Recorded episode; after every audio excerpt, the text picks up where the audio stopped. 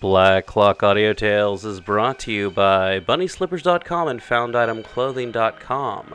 Places to go to find cool slippers and even cooler cult film t shirts. BunnySlippers.com, FoundItemClothing.com. Whether it be zombie slippers or zombie t shirts, they've got you covered. Black Clock Audio Tales is a daily podcast dedicated to giving you spooky stories, gothic stories, science fiction, horror, whatever we can get our hands on. We've been doing themed months. We'll see if that works in the next year, but hey, so far so good. And we've been having experts on, just like Andrew Grace, who will be joining us like last week at the end of this week or the beginning of next week to talk about the Bronte sisters. And this week is part two of Jane Eyre. So, yeah, that's chapters, what, 12 through 26, I think? I don't know. Something like that. Anyway, People's Guide to the Cthulhu Mythos is our monthly show. You can join us for that, where we talk about the Cthulhu Mythos with experts like Ken Hite and Adam Scott Glancy. And also join us for sometime during the month. We always have a cool, cool special from David Heath, whether it be from People's Guide to the Cthulhu Mythos, Black Clock Audio Tales, Dave's Corner of the Universe, will be there. And you can check him out at Dave's Corner of the Universe.com or just Google it. And thank you so much. Remember to rate, review, subscribe wherever you do that. And also check out pgttcm.com. Check out the t shirts and follow us on social media. We are on Facebook, Instagram, YouTube, and all that good stuff. Black Clock Audio Tales, People's Guide to the Cthulhu Mythos. Google it. All right, here we go.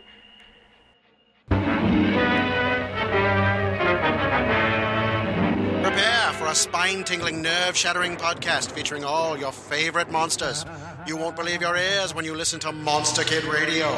Hear your host, Derek M. Koch, and his ever rotating stable of guests discuss your favorite classics and sometimes not so classic monster movies. Subscribe to Monster Kid Radio through iTunes or Stitcher, or visit monsterkidradio.net before the next weekly episode of Monster Kid Radio. Go through the archives for interviews with Sara Karloff, Victoria Price, and Joel Hodgson. Listen to discussions about movies like Creature from the Black Lagoon, Island of Terror, and King Kong. And don't forget convention coverage from Monster Bash and the H.P. Lovecraft Film Festival. Classic Monsters, Modern Talk, and the head of Rondo Hatton. Only on Monster Kid Radio.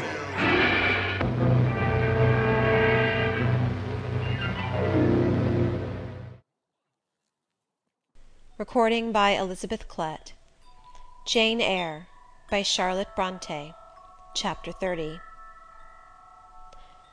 The more I knew of the inmates of Moor House, the better I liked them. In a few days I had so far recovered my health that I could sit up all day, and walk out sometimes. I could join with Diana and Mary in all their occupations, converse with them as much as they wished, and aid them when and where they would allow me. There was a reviving pleasure in this intercourse, of a kind now tasted by me for the first time; the pleasure arising from perfect congeniality of tastes, sentiments, and principles. I liked to read what they liked to read; what they enjoyed delighted me; what they approved I reverenced. They loved their sequestered home. I too, in the grey, small, antique structure, with its low roof, its latticed casements, its mouldering walls, its avenue of aged firs, all grown aslant under the stress of mountain winds; its garden, dark with yew and holly, and where no flowers but of the hardiest species would bloom, found a charm both potent and permanent. They clung to the purple moors behind and around their dwelling to the hollow vale into which the pebbly bridle path leading from their gate descended, and which wound between fern banks first, and then among a few of the wildest little pasture fields that ever bordered a wilderness of heath, or gave sustenance to a flock of grey moorland sheep, with their little mossy faced lambs. They clung to this scene, I say, with a perfect enthusiasm of attachment. I could comprehend the feeling, and share both its strength and truth. I saw the fascination of the locality; I felt the consecration of its loneliness; my eye feasted on the outline of swell and sweep, on the wild colouring communicated to ridge and dell by moss, by heath bell, by flower sprinkled turf, by brilliant bracken, and mellow granite crag. These details were just to me what they were to them, so many pure and sweet sources of pleasure. The strong blast and the soft breeze, the rough and the halcyon day, the hours of sunrise and sunset, the moonlight and the clouded night, developed for me, in these regions, the same attraction as for them, wound round my faculties the same spell that entranced theirs. In doors we agreed equally well. They were both more accomplished and better read than I was, but with eagerness I followed in the path of knowledge they had trodden before me. I devoured the books they lent me; then it was full satisfaction to discuss with them in the evening what I had perused during the day. Thought fitted thought, opinion met opinion; we coincided, in short, perfectly. If in our trio there was a superior and a leader, it was Diana. Physically she far excelled me; she was handsome, she was vigorous. In her animal spirits there was an affluence of life and certainty of flow, such as excited my wonder, while it baffled my comprehension. I could talk a while when the evening commenced; but the first gush of vivacity and fluency gone, I was fain to sit on a stool at Diana's feet, to rest my head on her knee, and listen alternately to her and Mary, while they sounded thoroughly the topic on which I had but touched. Diana offered to teach me German. I liked to learn of her. I saw the part of instructress pleased and suited her; that of scholar pleased and suited me no less. Our natures dovetailed. Mutual affection, of the strongest kind, was the result. They discovered I could draw; their pencils and colour boxes were immediately at my service. My skill, greater in this one point than theirs, surprised and charmed them. Mary would sit and watch me by the hour together; then she would take lessons and a docile, intelligent, assiduous pupil she made. Thus occupied, and mutually entertained, days passed like hours, and weeks like days. As to Mr. St. John, the intimacy which had arisen so naturally and rapidly between me and his sisters, did not extend to him. One reason of the distance yet observed between us was, that he was comparatively seldom at home a large proportion of his time appeared devoted to visiting the sick and poor among the scattered population of his parish. No weather seemed to hinder him in these pastoral excursions; rain or fair, he would, when his hours of morning study were over, take his hat, and, followed by his father's old pointer, Carlo, go out on his mission of love or duty, I scarcely know in which light he regarded it. Sometimes, when the day was very unfavourable, his sisters would expostulate. He would then say, with a peculiar smile, more solemn than cheerful, "And if I let a gust of wind, or a sprinkling of rain, turn me aside from these easy tasks, what preparation would such sloth be for the future I propose to myself?" Diana and Mary's general answer to this question was a sigh, and some minutes of apparently mournful meditation. But besides his frequent absences, there was another barrier to friendship with him. He seemed of a reserved, an abstracted, and even of a brooding nature. Zealous in his ministerial labours, blameless in his life and habits, he yet did not appear to enjoy that mental serenity, that inward content, which should be the reward of every sincere Christian and practical philanthropist. Often of an evening, when he sat at the window, his desk and papers before him, he would cease reading or writing rest his chin on his hand, and deliver himself up to I know not what course of thought; but that it was perturbed and exciting might be seen in the frequent flash and changeful dilation of his eye. I think, moreover, that nature was not to him that treasury of delight it was to his sisters. He expressed once, and but once, in my hearing, a strong sense of the rugged charm of the hills, and an inborn affection for the dark roof and hoary walls he called his home but there was more of gloom than pleasure in the tone and words in which the sentiment was manifested; and never did he seem to roam the moors for the sake of their soothing silence, never seek out or dwell upon the thousand peaceful delights they could yield. Incommunicative as he was, some time elapsed before I had an opportunity of gauging his mind. I first got an idea of its calibre when I heard him preach in his own church at Morton.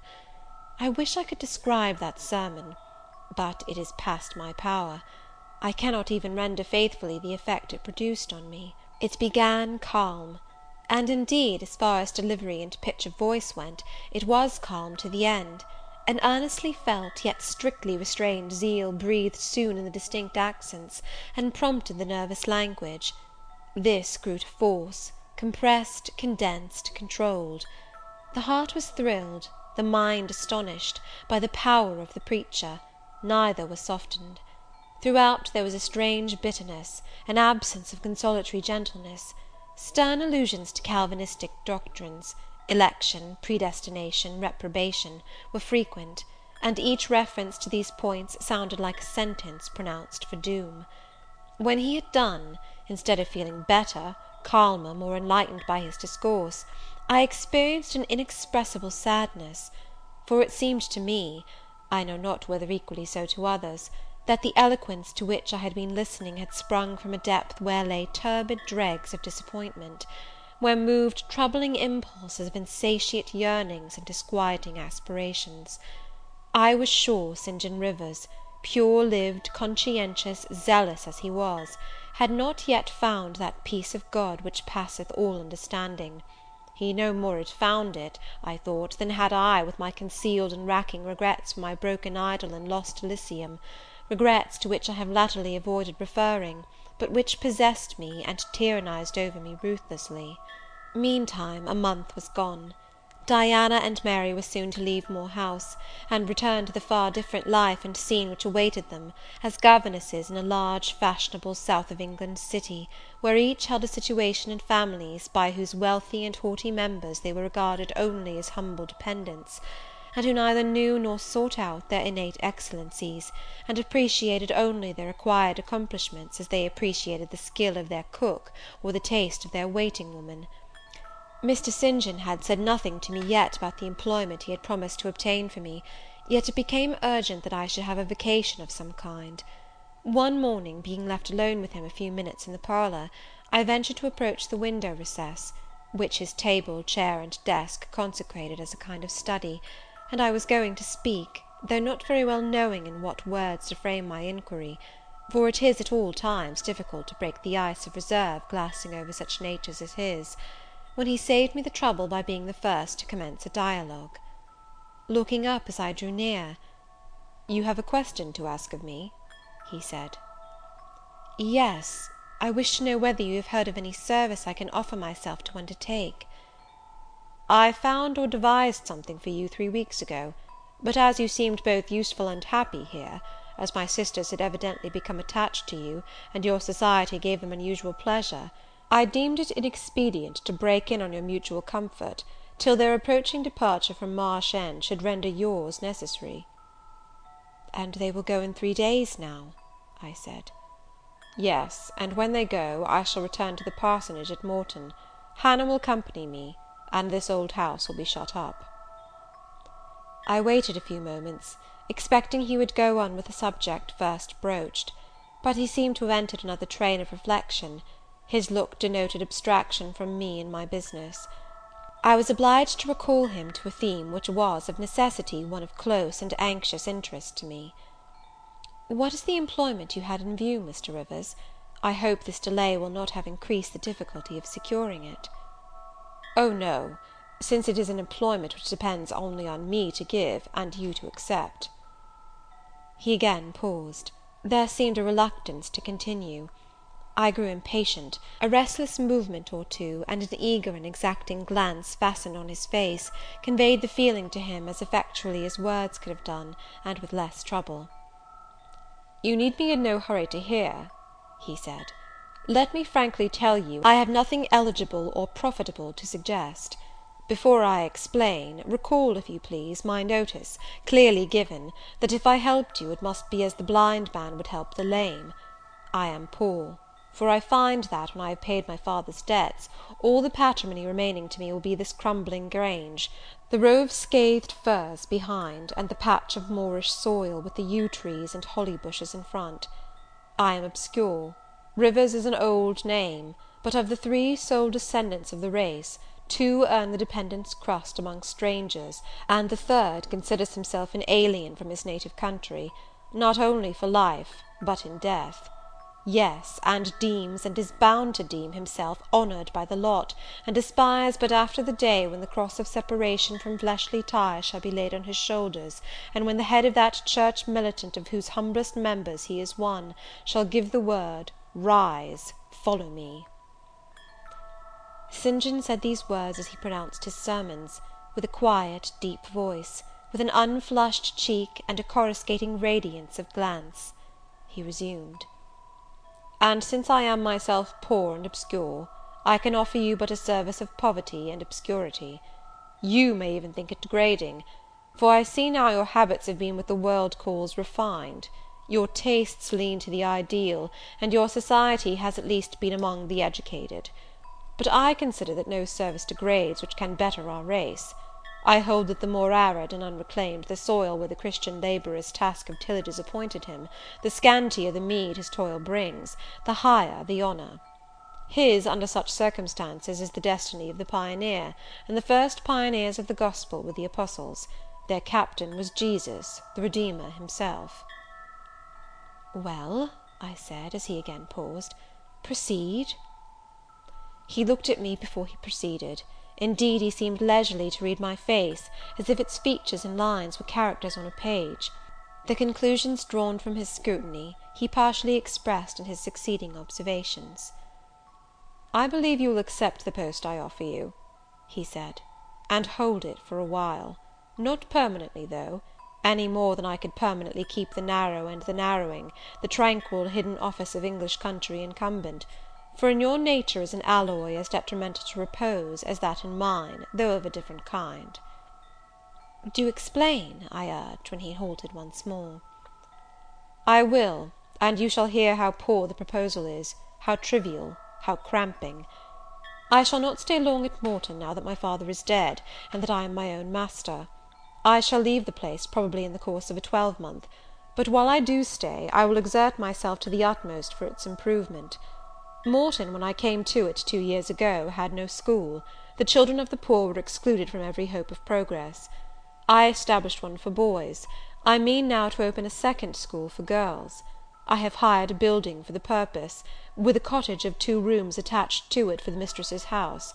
Her salary will be thirty pounds a year. Her house is already furnished, very simply but sufficiently, by the kindness of a lady, Miss Oliver, the only daughter of the sole rich man in my parish. Mr. Oliver, the proprietor of a needle factory and iron foundry in the valley. The same lady pays for the education and clothing of an orphan from the workhouse, on condition that she shall aid the mistress in such menial offices connected with her own house and the school as her occupation of teaching will prevent her having time to discharge in person. Will you be this mistress?" He put the question rather hurriedly; he seemed half to expect an indignant, or at least a disdainful rejection of the offer. Not knowing all my thoughts and feelings, though guessing some, he could not tell in what light the lot would appear to me. In truth it was humble, but then it was sheltered, and I wanted a safe asylum. It was plodding, but then, compared with that of a governess in a rich house, it was independent; and the fear of servitude with strangers entered my soul like iron. It was not ignoble, not unworthy, not mentally degrading. I made my decision. Thank you for the proposal, Mr. Rivers, and I accept it with all my heart." "But you comprehend me," he said, "it is a village school; your scholars would be only poor girls, cottagers' children, at the best farmers' daughters; knitting, sewing, reading, writing, ciphering, will be all you will have to teach. What will you do with your accomplishments? What with the largest portion of your mind, sentiments, tastes? Save them till they are wanted. They will keep. You know what you undertake, then? I do. He now smiled, and not a bitter or a sad smile, but one well pleased and deeply gratified. And when will you commence the exercise of your function? I will go to my house to morrow, and open the school, if you like, next week. Very well, so be it. He rose and walked through the room. Standing still, he again looked at me. He shook his head. "What do you disapprove of, Mr. Rivers?" I asked. "You will not stay at Morton long? No, no." "Why, what is your reason for saying so?" I read it in your eye. It is not of that description which promises the maintenance of an even tenor in life." "I am not ambitious." He started at the word ambitious. Last interruption of the show. Just a reminder, everyone, that you can help support the show by going to pgttcm.podbean.com and become a patron. Support the show, become a member of our beer cult, our t shirt cult, or even get your ads on the show for a monthly fee. I've just made it that much easier so everyone else can get the same service that Bunny Slippers and Found Item Clothing get. Remember to rate, remember to rate, review, subscribe wherever you rate, review, subscribe. We are on Facebook and uh, Instagram and Twitter, and yeah, we're People's Guide to the Cthulhu Mythos, Black Clock Audio Tales. And you can support the show, keep the lights going, pay the fees that we need to pay so that we can keep this show going every damn day. All right, everyone, back to Jane Eyre. And remember, next week we're going to have some Andrew Grace talking about Jane Eyre. And also, the week after this, uh, we'll be doing Wuthering Heights, and we're going to have Ken Hite talking about Wuthering Heights. So, double heights. All right. I hope you're not afraid of heights. Hey, Jane Eyre, right now, and no other ads for the rest of the show because I love you. Thank you. Bye. Thank you for listening. No more stuff. It just dead air after reason this, I swear. so. All right, let's go. I read it in your eye.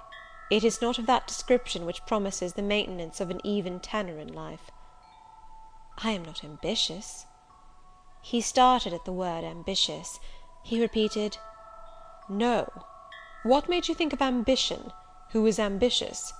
I know I am, but how did you find it out?" "I was speaking of myself." "Well, if you're not ambitious, you are He paused. "What?" "I was going to say impassioned; but perhaps you would have misunderstood the word and been displeased.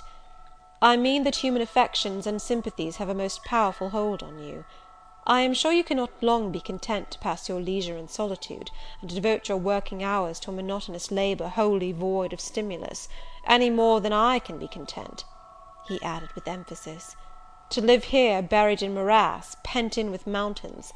My nature, that God gave me, contravened; my faculties, heaven bestowed, paralyzed, made useless. You hear now how I contradict myself. I, who preached contentment with a humble lot, and justified the vocation even of hewers of wood and drawers of water in God's service, I, his ordained minister, almost rave in my restlessness.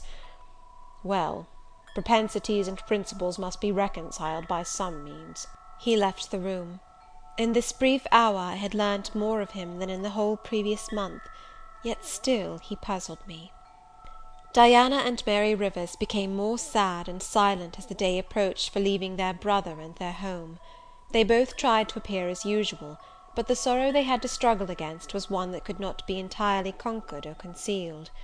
Diana intimated that this would be a different parting from any they had ever yet known. It would probably, as far as St. John was concerned, be a parting for years; it might be a parting for life. "He will sacrifice all to his long framed resolves," she said; "natural affection and feelings more potent still. St. John looks quiet, Jane, but he hides a fever in his vitals. You would think him gentle, yet in some things he is inexorable as death; and the worst of it is, my conscience will hardly permit me to dissuade him from his severe decision. Certainly I cannot for a moment blame him for it. It is right, Christian, noble, it breaks my heart." And the tears gushed to her fine eyes. Mary bent her head low over her work. "We are now without father, we shall soon be without home and brother," she murmured. At that moment a little accident supervened, which seemed decreed by fate purposely to prove the truth of the adage, that misfortunes never come singly, and to add to their distresses the vexing one of the slip between the cup and lip. St. John passed the window reading a letter. He entered. "Our uncle John is dead," said he. Both the sisters seemed struck, not shocked or appalled; the tidings appeared in their eyes rather momentous than afflicting. "Dead!" repeated Diana. "Yes." She riveted a searching gaze on her brother's face. "And what then?" she demanded in a low voice. "What then, Di?" he replied, maintaining a marble immobility of feature. "What then? Why, nothing. Read." He threw the letter into her lap. She glanced over it, and handed it to Mary. Mary perused it in silence, and returned it to her brother. All three looked at each other, and all three smiled, a dreary, pensive smile enough. "Amen! I can yet live," said Diana at last. "At any rate, it makes us no worse off than we were before," remarked Mary. "Only it forces rather strongly on the mind the picture of what might have been," said Mr. Rivers, "and contrasts it somewhat too vividly with what is." He folded the letter locked it in his desk, and again went out. For some minutes no one spoke. Diana then turned to me.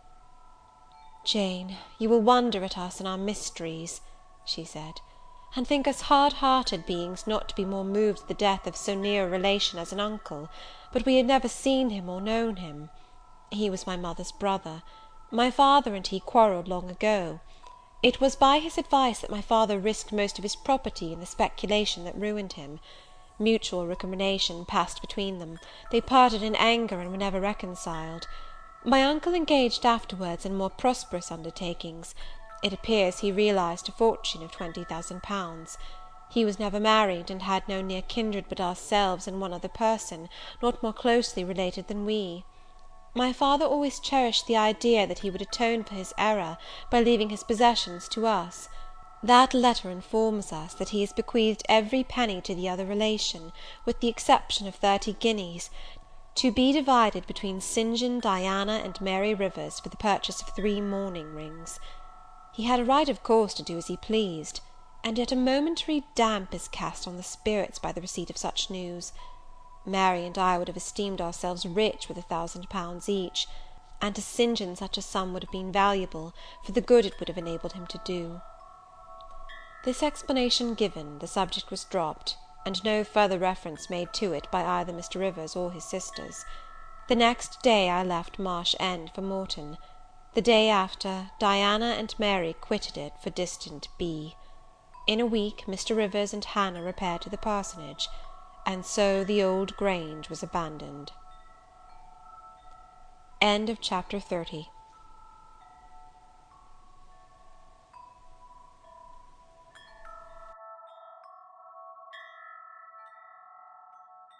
Recording by Elizabeth Klett Jane Eyre by Charlotte Bronte Chapter 31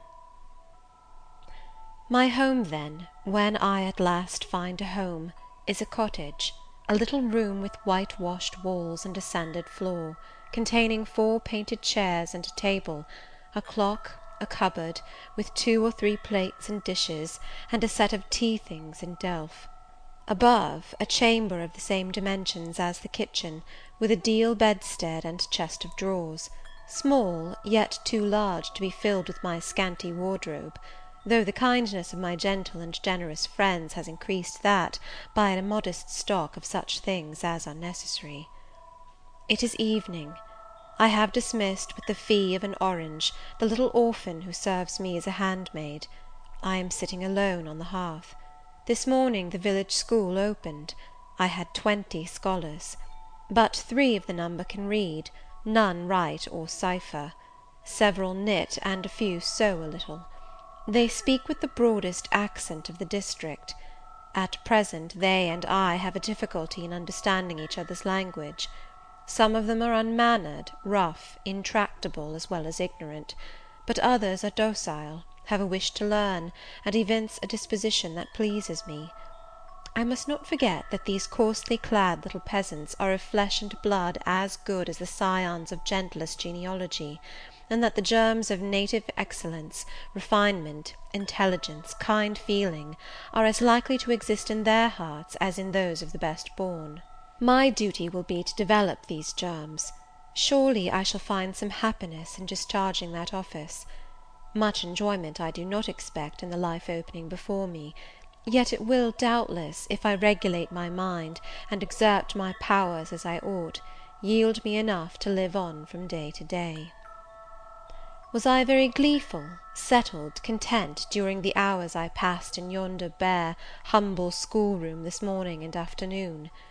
Not to deceive myself, I must reply, no. I felt desolate to a degree. I felt yes, idiot that I am I felt degraded. I doubted I had taken a step which sank instead of raising me in the scale of social existence. I was weakly dismayed at the ignorance, the poverty, the coarseness of all I heard and saw round me. But let me not hate and despise myself too much for these feelings. I know them to be wrong; that is a great step gained. I shall strive to overcome them. To morrow, I trust, I shall get the better of them partially, and in a few weeks, perhaps, they will be quite subdued in a few months, it is possible, the happiness of seeing progress and a change for the better in my scholars may substitute gratification for disgust. Meantime, let me ask myself one question: which is better?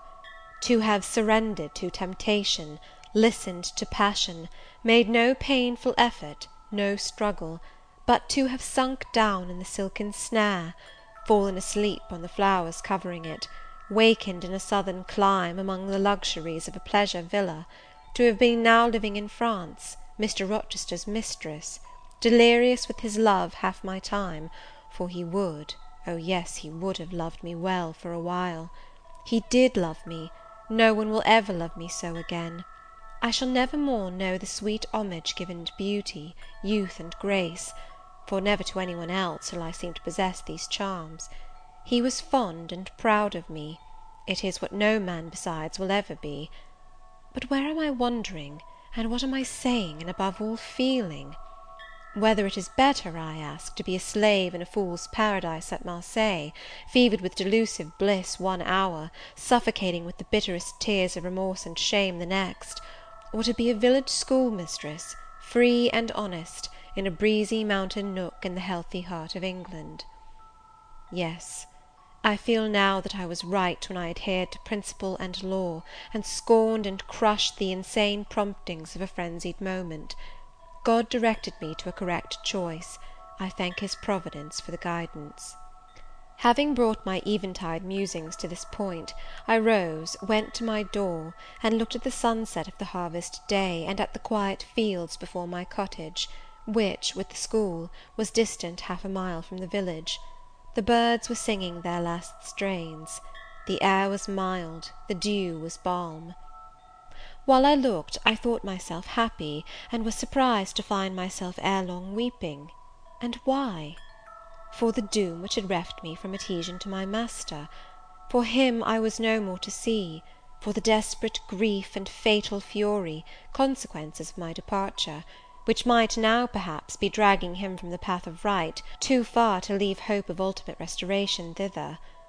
At this thought, I turned my face aside from the lovely sky of Eve and lonely vale of Morton. I say lonely, for in that bend of it visible to me there was no building apparent save the church and the parsonage; half hidden trees, and quite at the extremity, the roof of Vale Hall, where the rich Mr. Oliver and his daughter lived. I hid my eyes and leant my head against the stone frame of my door; but soon a slight noise near the wicket which shut in my tiny garden from the meadow beyond it made me look up. A dog, old Carlo, Mr. Rivers's pointer, as I saw in a moment, was pushing the gate with his nose, and St. John himself leant upon it with folded arms, his brow knit, his gaze, grave almost to displeasure, fixed on me. I asked him to come in. "No." I cannot stay. I have only brought you a little parcel my sisters left for you. I think it contains a colour box, pencils, and paper. I approached to take it; a welcome gift it was. He examined my face, I thought, with austerity, as I came near; the traces of tears were doubtless very visible upon it. "Have you found your first day's work harder than you expected?" he asked. "Oh, no! On the contrary, I think in time I shall get on with my scholars very well." "But perhaps your accommodations, your cottage, your furniture, have disappointed your expectations. They are, in truth, scanty enough, but I interrupted. My cottage is clean and weather proof, my furniture sufficient and commodious; all I see has made me thankful, not despondent. I am not absolutely such a fool and sensualist as to regret the absence of a carpet, a sofa, and silver plate.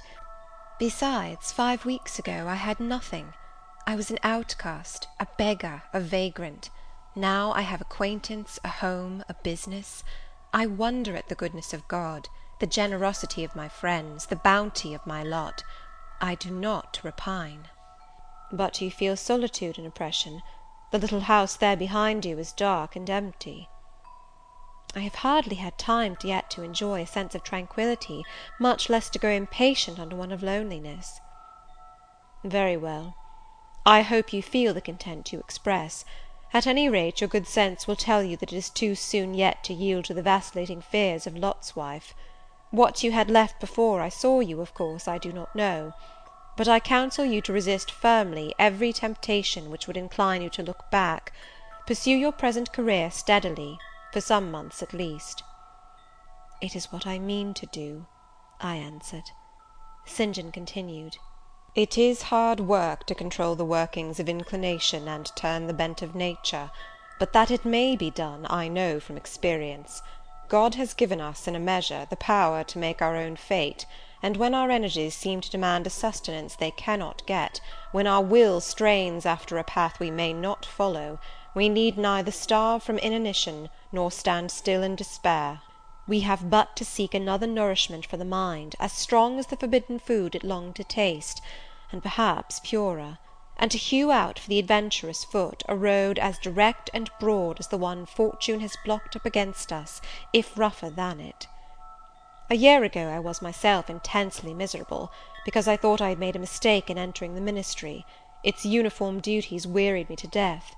I burned for the more active life of the world for the more exciting toils of a literary career, for the destiny of an artist, author, orator, anything rather than that of a priest; yes, the heart of a politician, of a soldier, of a votary of glory, a lover of renown, a lustre after power, beat under my curate's surplice.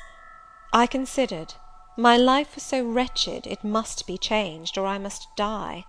After a season of darkness and struggling, light broke and relief fell my cramped existence all at once spread out to a plain without bounds; my powers heard a call from heaven to rise, gather their full strength, spread their wings, and mount beyond ken.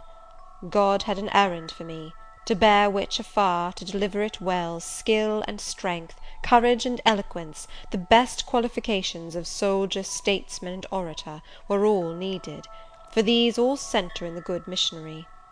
A missionary I resolved to be. From that moment my state of mind changed; the fetters dissolved and dropped from every faculty, leaving nothing of bondage but its galling soreness, which time only can heal. My father, indeed, imposed the determination; but since his death, I have not a legitimate obstacle to contend with; some affairs settled, a successor for Morton provided, an entanglement or two of the feelings broken through or cut asunder a last conflict with human weakness, in which I know I shall overcome, because I have vowed that I will overcome, and I leave Europe for the East. He said this in his peculiar, subdued, yet emphatic voice, looking, when he had ceased speaking, not at me, but at the setting sun, at which I looked too. Both he and I had our backs towards the path leading up the field to the wicket. We had heard no step on that grass grown track the water running in the vale was the one lulling sound of the hour and scene; we might well then start, when a gay voice, sweet as a silver bell, exclaimed, "Good evening, Mr. Rivers!" "And good evening, old Carlo! Your dog is quicker to recognise his friends than you are, Sir; he pricked his ears and wagged his tail when I was at the bottom of the field, and you have your back towards me now." It was true. Though Mr. Rivers had started at the first of those musical accents, as if a thunderbolt had split a cloud over his head, he stood yet, at the close of the sentence, in the same attitude in which the speaker had surprised him, his arm resting on the gate, his face directed towards the west. He turned at last with measured deliberation. A vision, as it seemed to me, had risen at his side. There appeared, within three feet of him, a form clad in pure white, a youthful, graceful form. full, yet fine in contour; and when, after bending to caress Carlo, it lifted up its head and threw back a long veil, there bloomed under his glance a face of perfect beauty. Perfect beauty is a strong expression, but I do not retrace or qualify it as sweet features as ever the temperate clime of Albion moulded, as pure hues of rose and lily as ever her humid gales and vapoury skies generated and screened, justified, in this instance, the term. No charm was wanting, no defect was perceptible; the young girl had regular and delicate lineaments, eyes shaped and coloured as we see them in lovely pictures, large and dark and full the long and shadowy eyelash which encircles a fine eye with so soft a fascination, the pencilled brow which gives such clearness, the white smooth forehead, which adds such repose to the livelier beauties of tint and ray; the cheek oval, fresh and smooth; the lips fresh too, ruddy, healthy, sweetly formed; the even and gleaming teeth without flaw; the small dimpled chin; the ornament of rich plenteous tresses all advantages, in short, which combined, realized the ideal of beauty, were fully hers. I wondered, as I looked at this fair creature; I admired her with my whole heart. Nature had surely formed her in a partial mood, and, forgetting her usual stinted step mother dole of gifts, had endowed this, her darling, with a grande dame's bounty. What did St. John Rivers think of this earthly angel? I naturally asked myself that question as I saw him turn to her and look at her; and as naturally I sought the answer to the inquiry in his countenance. He had already withdrawn his eye from the Peri, and was looking at a humble tuft of daisies which grew by the wicket. "A lovely evening, but late for you to be out alone," he said, as he crushed the snowy heads of the closed flowers with his foot. "O, I only came home from S she mentioned the name of a large town some twenty miles distant, "this afternoon. Papa told me you had opened your school, and that the new mistress was come; and so I put on my bonnet after tea, and ran up the valley to see her. This is she?" pointing to me. "It is," said St. John.